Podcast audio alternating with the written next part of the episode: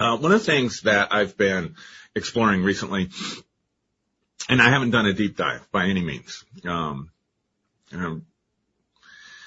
read a couple books and listened to a few YouTube things, but one of the things I've been opening up to more and looking at more is this whole UFO, UAP, um, phenomena. UFOs, UFO abductions. It's interesting they're calling them UAPs now. I have a theory about that that I'll get into. And, uh, I, I guess, you know, I, I definitely had this sort of initial idea when people would talk about aliens, alien races, alien encounters, c- contact.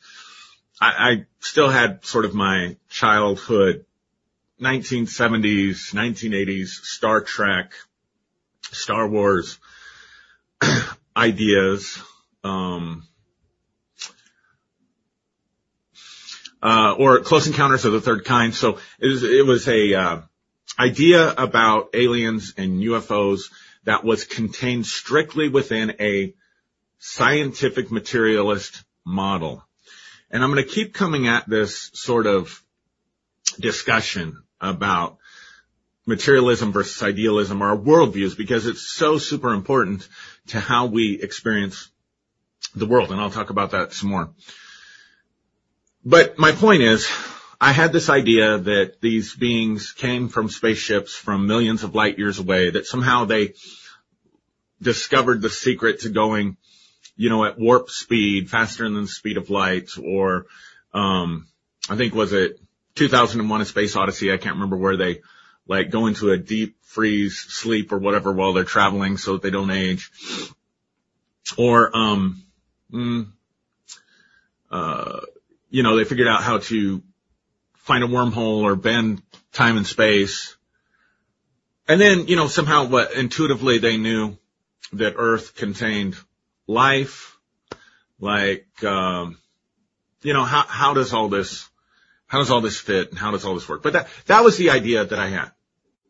But after researching it a little bit more, like I said, reading a couple of books, um, reading, uh, and listening to what I would consider to be reputable podcasts and YouTubes and things like this, YouTube channels, some stuff that some friends had sent me, watching some of the work that Steven Greer has done in his documentaries.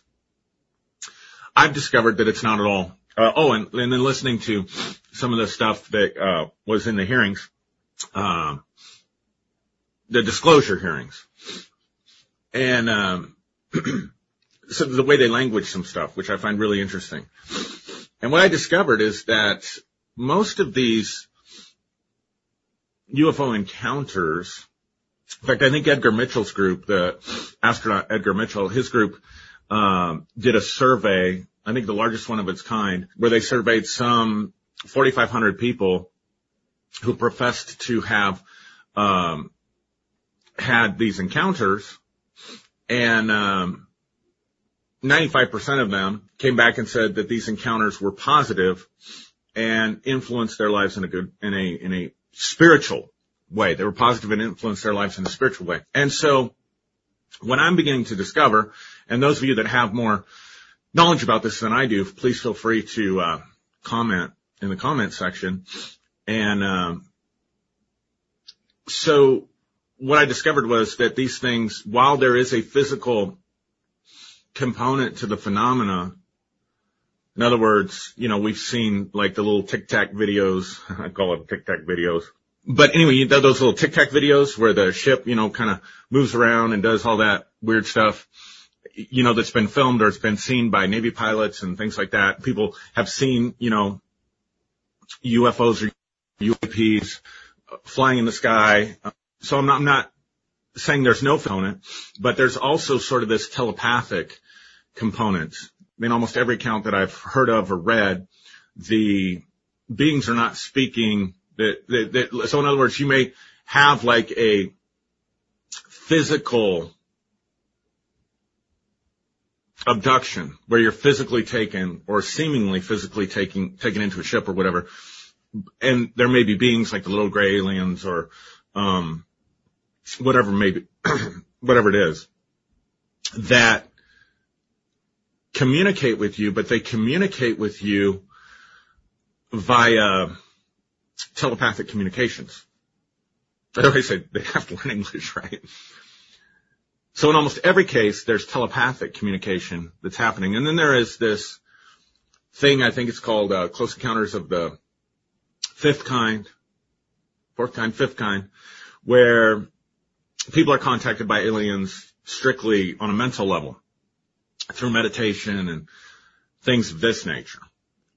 And I think, of course, you know, in the New Age movement, I didn't really get into it, but I heard about the Pleiadians and heard about uh, other types of uh, alien species or whatever that people were connected to, the Arcturians. Um, you know, there's the concept out there of, of star seeds that some of us are part of, uh, you know, a higher race of being that then gets seeded into um, planet Earth, uh, born as a human being to help raise and elevate the consciousness of humanity. I mean, all that stuff's out there in the New Age movement. And then, of course, there's the channeled works of Ra and the Law of One and all the information that's in there. I hadn't planned on spending so much time on UFOs.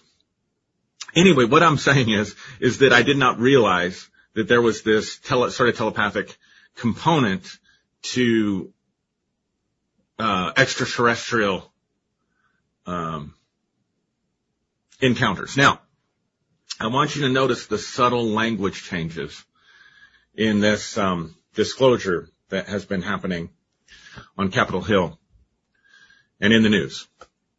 Forever, I mean, this is almost a Mandela effect. if I didn't know better, I think it was a Mandela effect. Because forever, in my history of my life, since watching Close Encounters of the Third Kind in the movie theater as a child when it came out, people have talked about UFOs, unidentified flying objects. I want to put the emphasis on the O.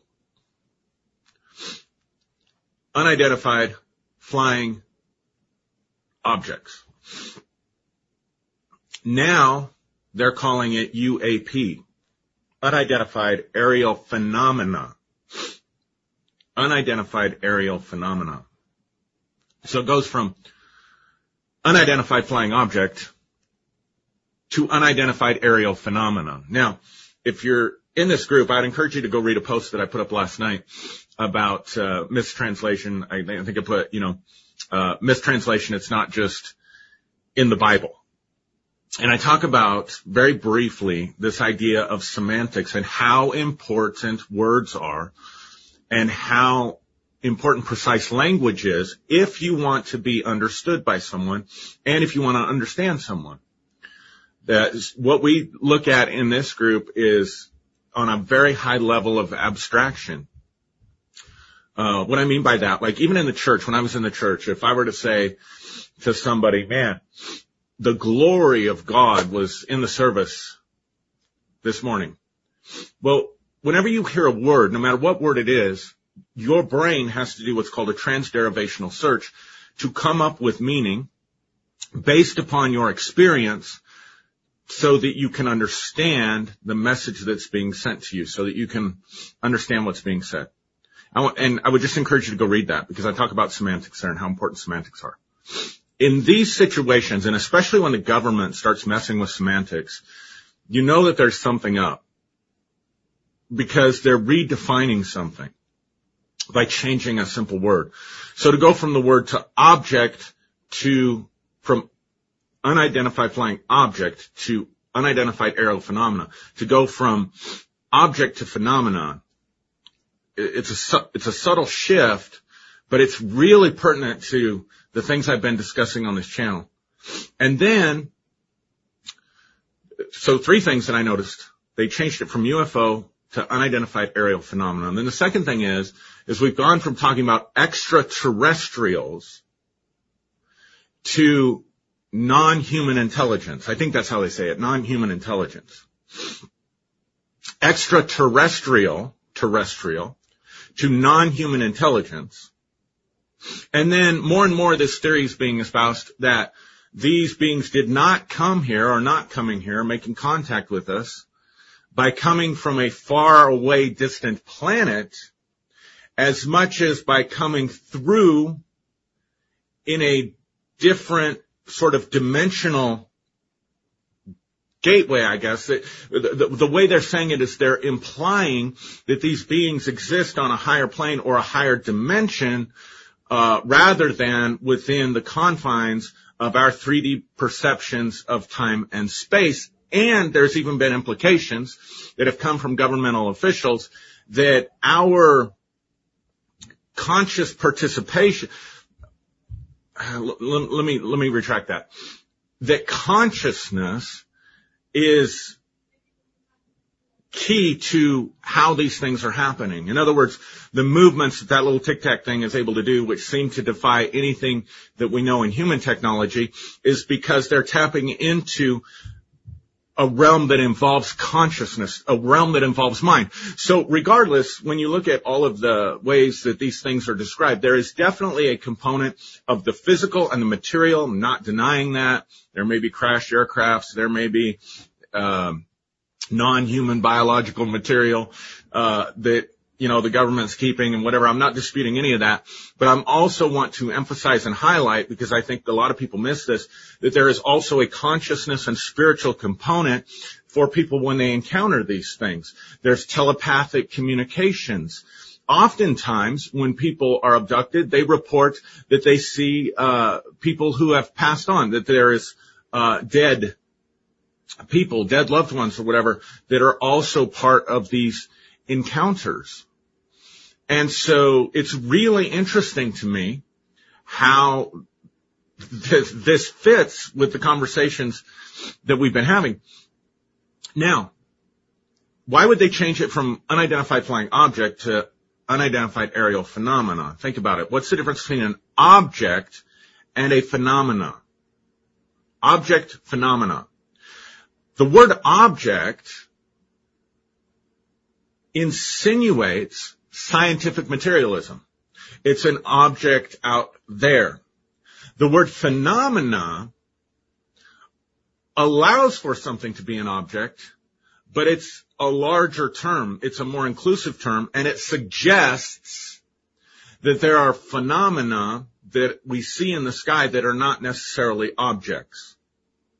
Say that again it suggests, it leaves the door open for them to be objects, but it suggests that what people experience is a phenomenon that is other than objects. So in other words, when I talk about the supernatural here and I try to discuss it with people who are very scientific or atheist or rationalist, um, then, uh, and, and they say, well, you can't prove these things. We talk about phenomena. We talk about, you know, like if I were to say, you know, I prayed for somebody last week and they uh, got healed when I prayed for them, or I ministered to someone last week and they got healed when I ministered to them, they'd say that's anecdotal. Well, it's not anecdotal if it happens over and over and over again to thousands of people.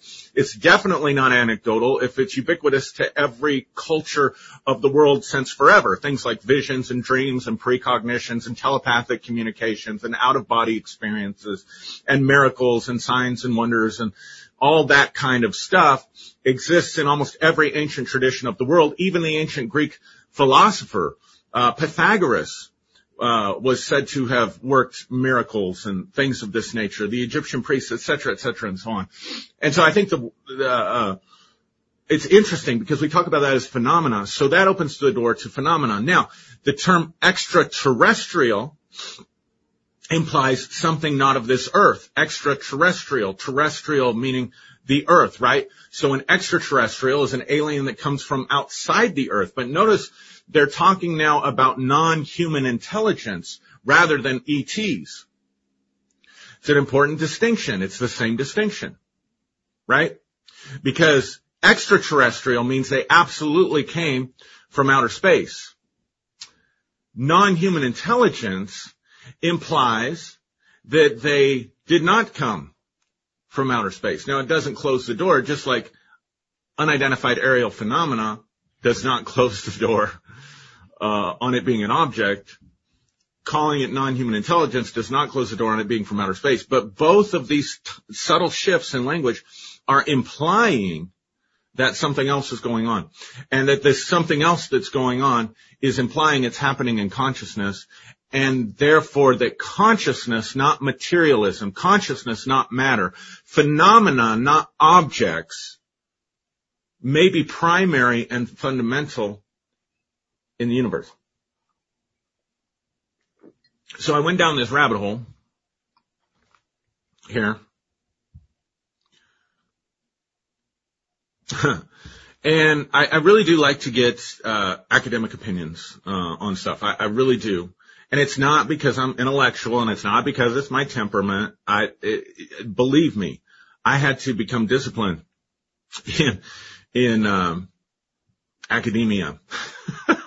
I was the least likely to succeed in my high school class. Just ask anybody that knew me back then. So, um, so I just, I, I appreciate because I know that I'm dealing with someone who at least has parameters and has training in critical thinking. So I went down this rabbit hole with a very large book of academic papers that have been published on paranormal phenomena, including UFOs, UAP, alien abduction, stuff like that. But it also deals very heavily, delves into the philosophical reasons or the um, nature of reality, the ontological reasons. And so hopefully this part doesn't get boring for you guys. I, I feel like it's important.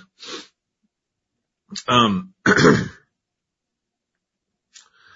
says, is consciousness primary? A brief history of idealism. And this is by Rey Hernandez, who is PhD. Um, and so let me identify what we mean when we ask the question. I'm going to read some quotes and stuff from this article and then comment on it. But is consciousness primary? A brief history of idealism. So to identify terms, idealism is the philosophical belief that all is mind. now again, I want to encourage you to go back, if you're watching this and you're in the New Day uh, global group, please go back and read what I wrote about semantics and the importance of words, because even just talking about mind, when I say that, or consciousness, when I say that, that's an abstraction that you may attribute something else to other than what I mean. But for a philosophical idealist, that's basically what we're saying. All is mind. All is consciousness. Uh, matter is part of what is mind. Now, there's a couple different ways of looking at this. There is the dualism of Rene Descartes. This is, I think, therefore I am, who drew a strong distinction between the objects out there, materialism out there, and the experience of the self in here. And I've talked about that quite a bit. That would be uh, idealism with dualism. In other words, there are two things happening that are separate from one another. There's the object out there. There's the consciousness in here. Two things that are happening. They're not one thing. They're not together. They're two separate things and they can be studied and understood separately. But one probably has more importance than the other, or one is more objective and ontologically real. And by that, because we're stuck in Western scientific presuppositions, we assume that's the material world out there, even though everything that we experience, even our theories and ideas and observations about the material world, we experience at the level of consciousness. Okay. So there's the dualism of Rene Descartes, but there's also what's called uh, monistic uh, idealism, which says that all is mind and material, what we what we perceive as material, is also an aspect of mind. And so that's kind of what's being discussed here in this paper. Um, it starts out, it opens up, it says, it seems that the further we go back in human history, the less we are constrained by the materialist, physicalist, and dualist worldviews that describe the nature of our reality and consciousness. The further back we go in human history, the more we discover early human cultures and philosophical worldviews held that our physical external reality was inseparable from their views of the inner mind world. The mind, the spirit, world, or the afterlife were seen as one phenomenon. There was no separation from the physical reality. There was no separation between our external physical reality and our consciousness-based internal reality because they were both derived from one source, a universal mind. This position in philosophy is called idealism. Idealism is a form of monism that holds that consciousness and not matter is fundamental and that consciousness is the source of all reality. I'm going to say it again. Consciousness and not matter is fundamental. It is, it is, it is fundamental and that consciousness is the source of all reality, what he calls in this paper the universal mind. Now this is super important to everything that we're talking about because if consciousness is fundamental, then there's no reason to believe or even question or doubt that there is existence after death of these physical bodies. That after our physical body dies, that there is existence. To believe that there's not an existence after death, to be able to say where death is, I am not, and where I am, death is not, which is a common mantra of the new atheists, is to really dogmatically and believe that physicality and material, materialism is all that there is, that this body is all that there is, that my mind is a complete byproduct of what is happening in my brain. So therefore, when the brain dies, the consciousness goes away. But if consciousness is fundamental and not material, materialism, uh, let's see, that consciousness and not matter is fundamental and that consciousness is the source of all reality, then there's good reason to believe that there is existence before we came into these bodies, that we have an existence prior to this, and that there is an existence that goes on after this. Gets into this a little bit more, and I'm not going to read the whole article. There's just um, some stuff that I wanted to uh, highlight here.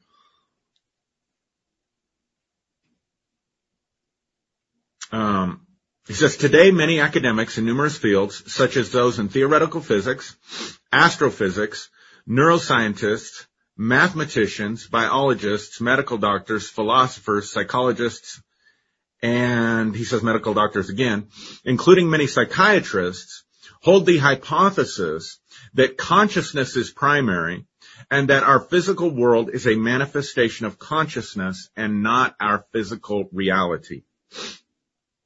This approach holds that our physical reality is an illusion and that we are living in a greater reality. Let's begin this discussion with the ancient shamanic traditions. So he talks about shamanism, and he says this about shamanism.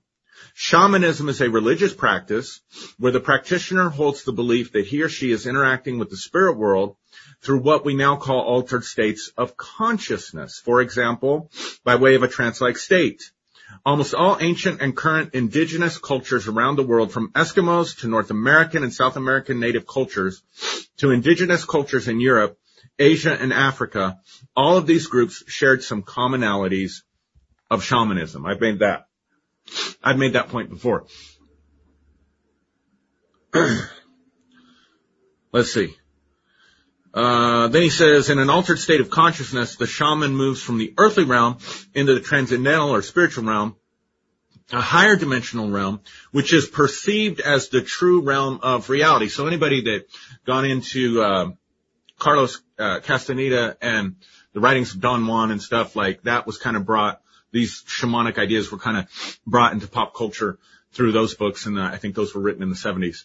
Um, just a few comments. Again, I can't see the names on all of these.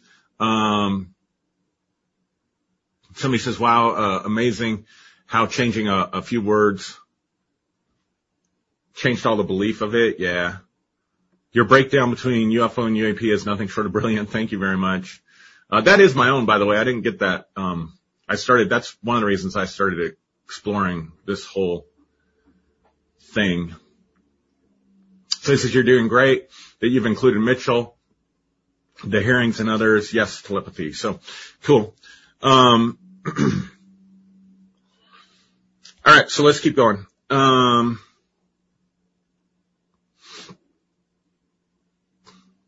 oh yeah, this is really important. Um, he's quoting Jeffrey, Dr. Jeffrey Mishlove, uh, in his book, The Roots of Consciousness, and he says certain sh- shamanistic conceptions suggest that our past thoughts and our minds have never left our body for the simple fact that they have always been outside of our body and brain. They do not need to emerge from inside because they have never been inside. the shamanic initiation makes the trainee simply aware that the mind and consciousness are outside and above, and they have always been so. The initiation practices reawaken a corresponding state of consciousness that gives the living awareness of the vision and that the brain body evolved out of consciousness. So what he's saying here is he's saying that in shamanic traditions, what they were taught was that consciousness was not located anywhere within the body at all. that uh, your thoughts, let's see, how does he say it? Past thoughts, minds, emotions, feelings, sensations, all that stuff, uh, that, that would belong to the imaginal realm, um, don't exist inside of you. They exist on a higher plane. And then the key to accessing that information is to have a core, is to be put into a altered state of consciousness that corresponds with that level. So, um, and I think that's super important to this stuff. I think that's why some people get results and why others. I had somebody e- email me this week and ask again, they, they said, I saw some of your videos and I saw the one you did on the supernatural and I'm very curious about it because I was constantly asking for a sign. I was constantly asking for wonder from God, something that would, you know, if I could see Jesus in a vision, if I could see an actual miracle, if I could experience something on this plane, an intervention from a higher plane that I could definitely say was supernatural, then I would believe, you know, then I would believe. And yet here you are, someone who, you know, has a history of supernatural phenomena happening in your ministry and in your life, and you're not, you're a non-believer. Like it just, you could see like the, it blew the computer circuits, right? And so I wrote back to this person and I said, you know, uh, in, in the Great Commission, at least the way Mark records what Jesus said, Jesus said, go into all the world and preach the gospel. And these signs shall follow them that believe. They'll cast out demons. They'll speak with new tongues. They'll lay hands on the sick. They'll drink poison. It won't hurt them, hurt them. Get bit by serpents. It won't hurt them. They'll lay hands on the sick and the sick shall recover. And then in the book of Acts, throughout the book of Acts, there's, uh, as they're testifying, God is confirming his word with very powerful demonstrations of the resurrection and very powerful demonstrations of signs and wonders through the hands of the apostles to confirm the word, to confirm that the preaching is true. So if we take those two things seriously, then isn't the lack of signs and wonders proof that what we were believing back then wasn't true? If, I mean, you can't have it both ways. I know I'm getting on a rabbit hole here, but I feel like I need to go here for a minute. Um, you can't have it both ways. Like, like how is it that you can say, you know, if I get a sign, I will believe, but then how come the lack, in, other words, if I get a sign, not if I get a sign, I will believe. If there are signs and wonders that go with this, then it must be true. But yet, then wouldn't that also mean the lack of signs and wonders means that it's completely false? And so a big part of the reason that people in churches didn't get results is because they weren't altering the state of consciousness and accessing the universal mind. They were praying to a God outside of them that was separate from them or other than them.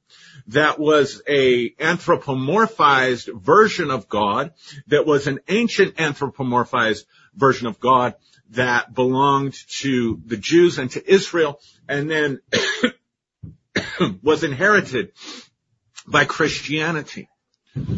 Whereas shaman could get results way before Christianity. And there were other signs and wonders workers around the same time of Jesus.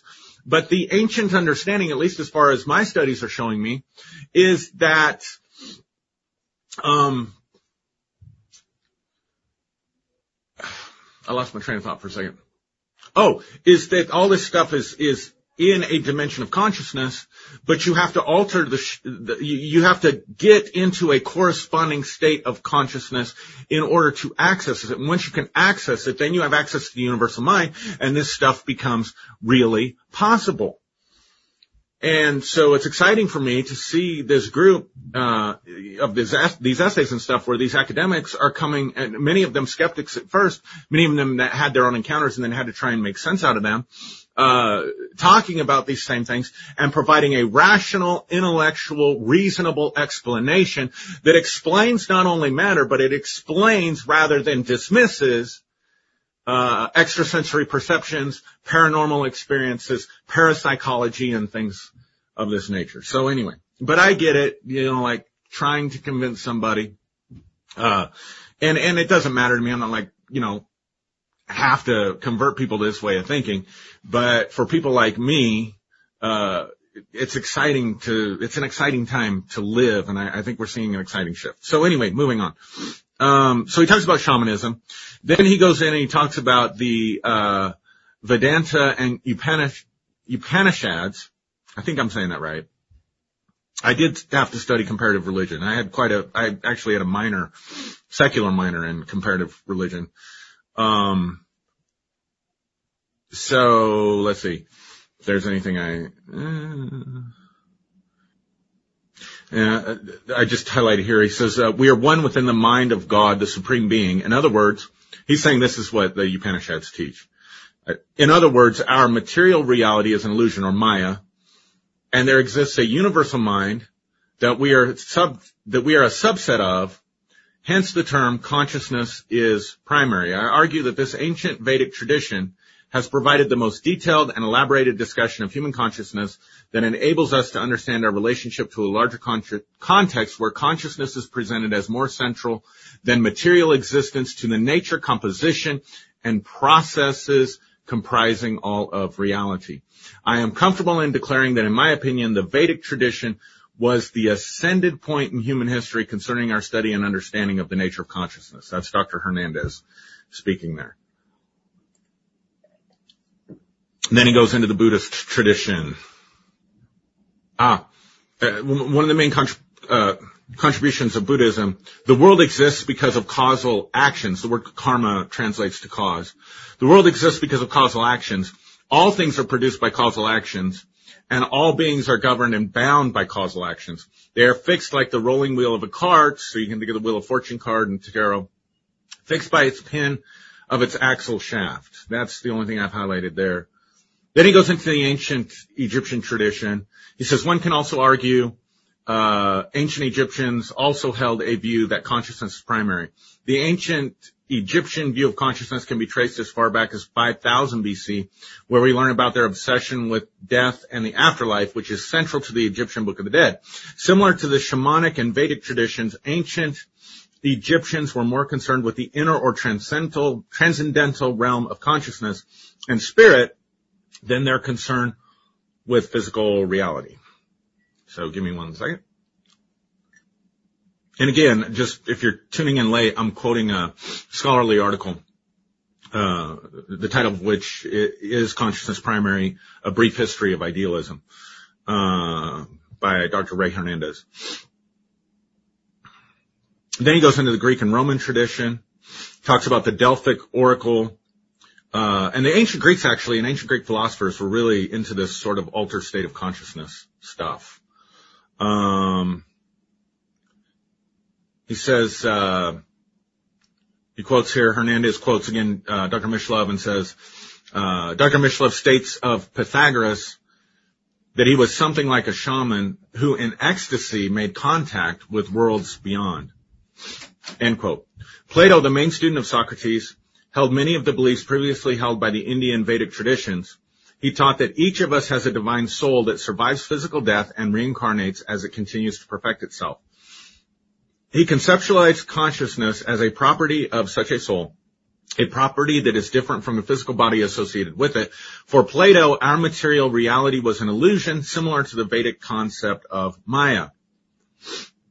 In his famous allegory, I talked about this last week, in his famous allegory of the cave, in Plato's work, The Republic, Plato uses Socrates to illustrate a group of people who are living chained to a wall of a cave all of their lives facing a blank wall. These individuals watch shadows projected onto the wall from the fire behind them. Socrates describes these shadows as the reality of these prisoners because they do not see underlying reality. These shadows are not representations of the real world. Plato argues that which we are preoccupied only with the shadow level is within a greater level, I'm sorry, is within a greater reality, and that this greater reality is responsible for the secondary shadow world that it generates. Uh, then he talks about Plotinus.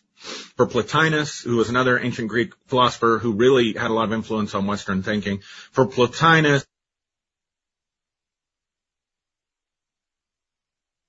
as well as ancient Egyptians, the best way to get knowledge about our reality is by transcending one's own bodily and sensory constraints and interacting with altered states of consciousness which promote a mystical union with source or the mind of God. Then he talks about the shift to the, the to the Cartesian dualism, which I already kind of explained, so I'm gonna, for gonna pass that up. Neuroscience and explaining what is believed to be consciousness. Um, He's talking about the materials view here. The, phys- the physicalist approach, this physicalist approach, views that consciousness begins and ends with our physical brain. When we die, our brain dies, and thus our human consciousness dies. And then he starts to go into how there is uh, this idea of monism. So monism means one thing. So what he's proposing as a theory of everything is that everything is mind, that there is no duality between mind and matter, uh, that matter is just a level of mind that we experience. And uh, let's see. So yeah, he says this theory provides a model to explain consciousness-based aspects of our reality, but also the physical-based aspects of our physical reality. This theory can explain why the UFO experiencer is seeing tens of thousands of different quote unquote physical beings. These perceived physical beings are not coming from tens of thousands of physical planets and visiting us, usually for less than one minute. Instead, these tens of thousands of diverse physical beings might be holographic projections from an external consciousness based reality. This theory can provide a model of why when you are having an out of body experience or an astral travel experience, everything seems very physical to you, but yet you know you are not on planet Earth, but in some other non-earthly realm. In summary, this physical model, in my opinion, is the best model to explain the paranormal experiences via what he calls the contact modalities that so many of us are experiencing. So some really, really good stuff there. Yeah. So, so then he, he, he quotes, uh, Dr. Jeffrey Kripal, who, um, uh, chairs the philosophy department at Rice University. He says, uh, Dr. Kripal considers himself an adherent of the dual aspect monist approach. I'll explain some of this in a minute to the question of what is consciousness. And as an explanation for the contact modalities, Dr. Kripal uses the filter thesis of noted theorist William James, who argued that the body and the brain do not produce consciousness, but the brain actually works to keep it out. James proposed the filter theory of consciousness, a theory that argues that the brain filters out consciousness itself. The following is an explanation of the individuals, an explanation for individuals who have never had any experience via the contact modalities or any paranormal experience. The filter thesis argues that the brain is like a concrete wall. It prevents you from having these experiences. For others who have had near-death experiences, UFO contact experiences, astral travel experiences, etc., because of their experiences, your brain becomes more porous and information from our greater reality filters into our individuated consciousness. For these, and he puts it in quotes, special individuals they are able to tap into the information stored in the universal mind of God, and we are able to experience the diverse contact modalities. I love that explanation because that's what I've been, was trying to say. that's what I was trying to say about, uh, why I was able, for whatever reason, to tap into a lot of supernatural experiences, uh, that were both subjective and objective. Uh, I mean, we had things that would materialize out of thin air that objective people, everybody in the room could see, but it was coming from and through uh, a realm of altered state of consciousness, really, to be honest. I probably shouldn't have thrown that out there, gone into that. Um, and then other people say, well, I knew faithful believers and I knew people who prayed and, and God never answered their prayers or I was asking for a sign and a wonder so that I could believe and I never got a sign or a wonder to believe in and how come it worked for you and how come it didn't work for me. And so what Dr. Kripal and others here, um, what Dr. Hernandez is saying as he's quoting Dr. Kripal and William James and others is this filter theory of consciousness that says that the brain is a receiver and a filter of information. So you can think about it this way. If I turn on a radio station, if I want to listen to the Bronco game, say, for example, because I'm a Bronco fan, because I grew up in Colorado, you know, and we have orange sunsets out here. anyway, just a little Colorado humor. Uh, but, um, see now I'm thinking about the Broncos. If I were going to listen to the Bronco game on the radio station, I would turn it to, uh, 8.50 a.m. on the dial. 8.50 a.m. on the dial. But now, to say that 8.50 a.m. on the dial is the full spectrum of radio stations that I can receive. Those radio signals are here, all of them. And this is what I think the scientific materialist does. I don't think it's wrong. I think it's reductionistic. I think the scientific materialist, and in some cases the atheists, because they kind of run in pairs, locks onto one radio station and says, this is it. This is the only radio station that exists. Okay. Now, setting that aside, when you use the filter theory, what's happening is, is you're tuning into a signal that is outside of the radio itself. I'm going to say it again. The, the radio is just a receiver, right? That is tuning into a signal, a consciousness, a wave of thought, talk radio, a football game, music, whatever it may be, but that it has an existence that is complete, excuse me, that is completely independent of the radio or the receiver itself. And so what you're doing is you're tuning into that frequency and at the same time you're filtering it out. So one of the problems with AM stations is that the signal goes down at night. So if I'm listening to 850 talk radio, then pretty soon at a certain time of night and uh, certain places, especially if I'm driving around, I start getting Spanish music over the top. Prior to that, the Spanish music was filtered out.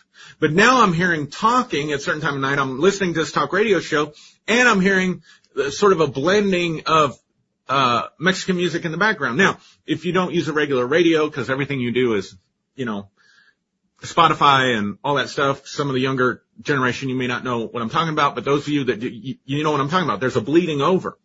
And so this, to me, is how I would explain to someone the filter theory of consciousness. The consciousness, like radio waves, all of it, exists outside of us, and our brains then are the physical receivers for consciousness, and we filter most of it out. So let me, with that in mind, let me say this again. William James proposed the filter theory of consciousness, a theory that argues that the brain filters out consciousness itself. The following is an explanation for individuals who've never had any experience with the supernatural. He says via contact modalities, but I'm gonna fill in what he's talking about or any paranormal experience. The filter thesis argues that the brain is like a concrete wall. It prevents you from having these experiences. For others who have had these experiences, and he lists them, because of their experiences, your brain becomes more porous and information from our greater reality filters into our individuated human consciousness for these individuals, they are able to tap into the information stored in the universal mind. So it's like the bleeding over of uh, stuff. it's so so. In other words, most people are just tuned to the talk radio station, and that's all they got. And so they're tuned into the, this physical world and it's a concrete wall. What they're saying is a concrete wall and it's designed this way to filter out any information that comes from these higher planes of conscious reality, which he calls the universal mind. so it's filtering it out. It's blocking it out. And then for others, you know, there's ways of penetrating through that wall. And once you've penetrated through that wall, it becomes porous. So now you're still listening to the talk radio, but you got some Mexican music playing in the background. You got some telepathic stuff going on. You got some paranormal stuff. That's why it happens more frequently to people, uh, to some people it happens over and over and over again throughout their lives and to others it doesn't. Now, for those of you that say, oh wow, I really want to be that person, let me just throw a couple of uh, things to caution you out there before you run out and go on an ayahuasca retreat or um, do uh, shamanic journeys or something to try to break through that concrete wall. Um, that, that, that's not necessarily a good thing. I, I can tell you this from my own personal life and from my study of these things and from working and mentoring people in this area for over 30 years. In almost every case, people who have a strong propensity towards this bleeding over, this porousness in the wall, it seems that that can be caused, one of the things that causes that can be significant childhood trauma. Significant childhood trauma, significant psychological trauma, very much can break down that wall and open a door to extrasensory, what we would call extrasensory perceptions. What he calls contact modalities. Access to the universal mind. Trauma definitely can be one of those factors. So before you go out seeking this, know that. Second thing I would say, and I'm very serious about this, is sanity is at stake.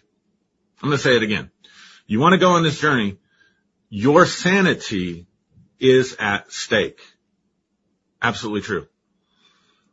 Um, so this, the, the, you know, like, like one of the things that would qualify you or disqualify you in ancient mystery schools in the Kabbalah, in the Merkava mysticism of the ancient, the, the chariot mysticism, the throne mysticism of the ancient Hebrew tradition, um, is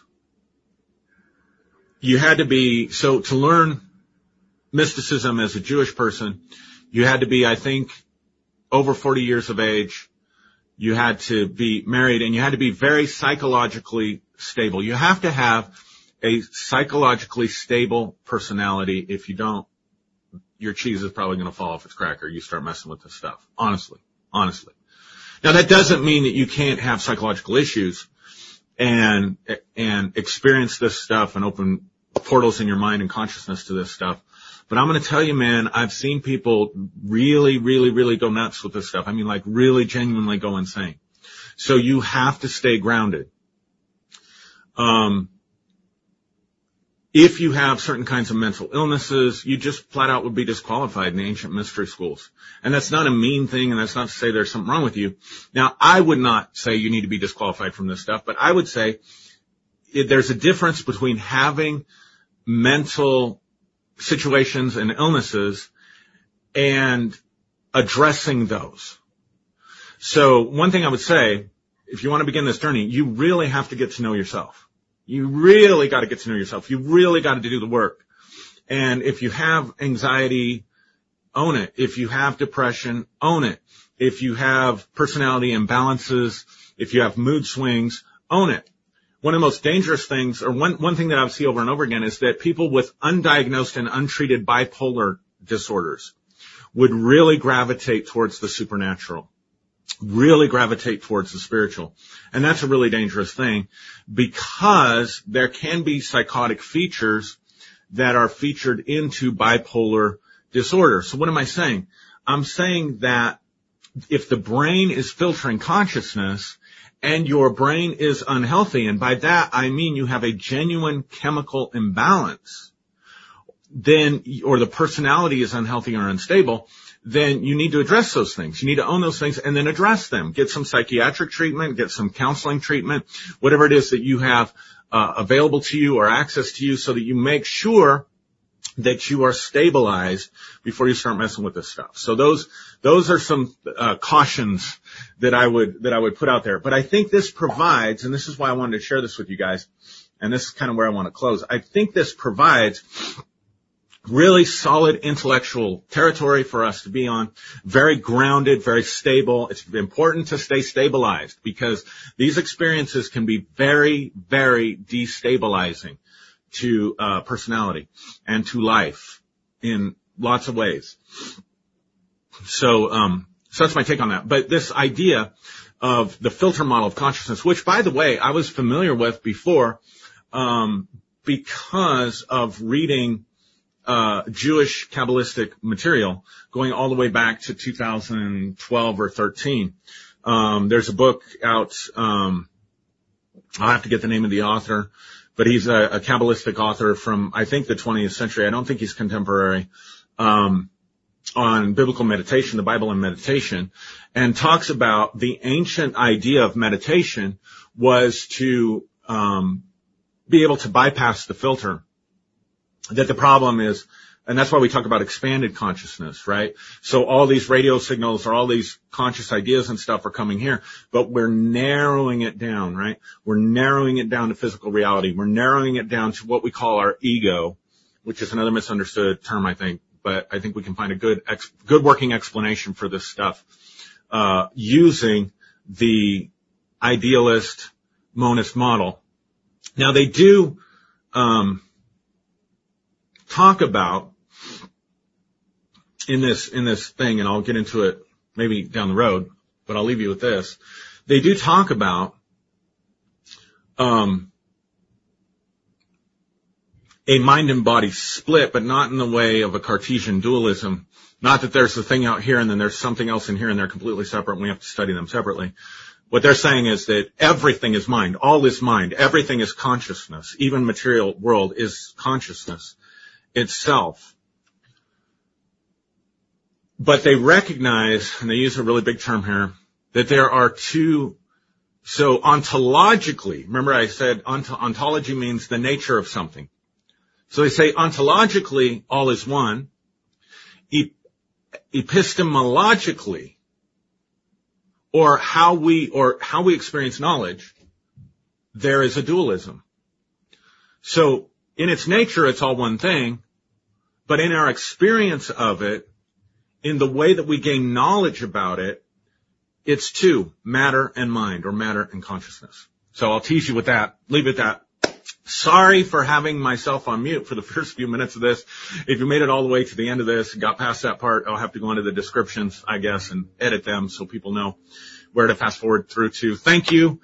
Um, let's just look at some of the comments here that I can see. Wichita lineman 46 says, make no mistake, the government is driving and controlling the UAP situation. Yeah, I don't doubt that at all. What are ways you shift into this consciousness? We can, I'll get into that. Um, that's one of the things I'm going to get into in the new year. Um, is, uh, I plan on creating a, a separate group, um, from within the New Day Global Group that is interested in learning some of these things. And, uh, so yeah, creating some content for that as well. Um, source of this reading, please. Title of the book. That's a great thing I should probably do. Um, I might put it in the descriptions, but Joyce is asking. So Joyce, I hope you're still on. Um, ah, come on. I turned off my iPad. It's called it, the book itself. Let's see.